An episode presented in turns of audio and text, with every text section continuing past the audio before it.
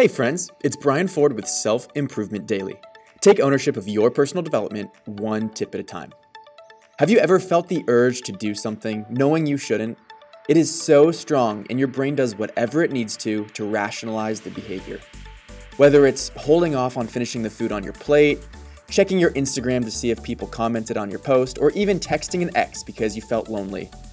I've definitely been there, and we all have. But fortunately for us, there is a solution. The technique is called surf the urge. Basically, when you get that itch, that urge to act on something, give yourself ten minutes between feeling like you want something and indulging on it. This does a few things that positively affect your psyche and decision-making process. First, notice that you're not resisting the urge. You're not ignoring it or telling it to go away. You are merely putting it on hold for a later time. This makes the urge powerless over your behavior because you give it nothing to fight against, therefore not providing it with the mental energy that fuels its persistence.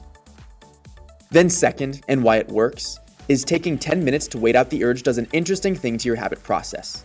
If you take an action immediately, your behavior follows the trigger that prompted it, which is how habits like to work and often makes them continue subconsciously. But if you put time between the trigger and the behavior, you are weakening the relationship between the two and your decision to act becomes much more conscious. This means that you're deciding based on your intentions rather than your deeply ingrained habits, which is more likely to produce the result that you want. So the next time you feel that irresistible urge, don't ignore it. Just tell yourself that you will satisfy the urge in ten minutes if it remains. Odds are, it won't. Thanks for listening, and I'll see you next time on Self-Improvement Daily.